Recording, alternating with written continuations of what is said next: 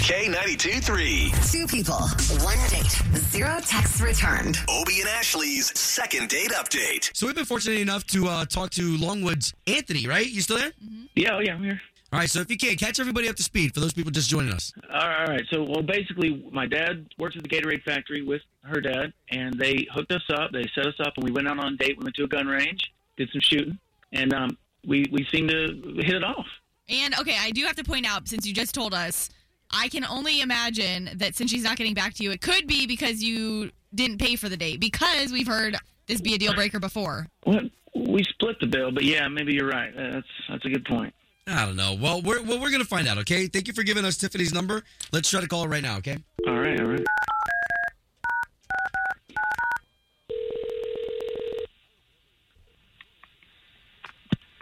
Hello. Yes. Looking for Tiffany, please. Um, this is she. Hey, Tiffany. This is Obie and Ashley from K92.3, the radio station. There's two of us on the phone here. Good morning. Is this a is this a joke? No, no, no. Um, we actually just wanted to see if you had a Mm-hmm. few minutes uh, to see if you had any information about a gentleman named Anthony. Are you kidding me right now? Is this a joke? No. No, we wanted to call you though to find out about your date. Am I am I, am I like on the air right now? We don't want you to be upset by any means. We're just trying to help here. Oh my god. Yeah. So you guys went on a date. He said that you guys uh, went to a shooting range and that you were a better shot than him. Your dads work together at the Gatorade factory, which is crazy in Kissimmee. Oh my god. He told he told you guys all that. Yeah. So, Oh, my God. So what's Um, up? What could he have possibly done that you're not getting back to him? Because he said you were completely down for the gun range, so we know it wasn't the place, right? Okay. The, yeah, the gun range is fine. Um, he didn't take me to dinner after. I was like, okay. But the main reason is because he still lives with his dad. I mean, it's kind of a loser. He can't pay for. how old is you know, he? the If gun you don't range- mind me asking. Um, he's in his thirties. Okay, see, that doesn't seem that bad to me because that's more common these days.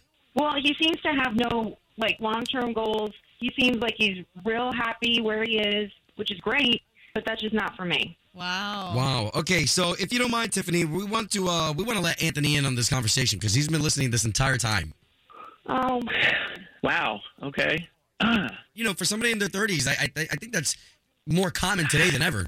Thank you. Yeah, no, it is more common than usual. And uh, and the funny thing about it is, Tiffany, you live at home too. What are you doing? What are you talking about? Who What? cares? yeah.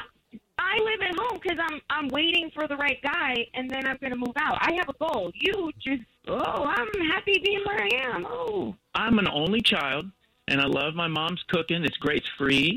You know, I mean, I, I gotta. I have my chores. I have a couple chores. I gotta mow the lawn. I gotta unload the dishwasher. but like, but if we do get together or something like you know, then then I would really open up the consideration of we could move out. It, you know, if you didn't want to move in with me and my parents. What is happening? you're you're you're really sweet, but that's cute if you're like 15. Oh Yeah. wow. romancing me. I mean, you took me to the gun range, and then you made me pay for it, and I couldn't even get a burger after. I mean, I don't know how much Aw. romancing that is. I don't even really know what my dad was thinking because if he knew that you were still living in your house, there's no way my no, there's no way my dad would have said us up knowing that. M- maybe both our dads were conspiring to get us out of the house. You know what I'm saying?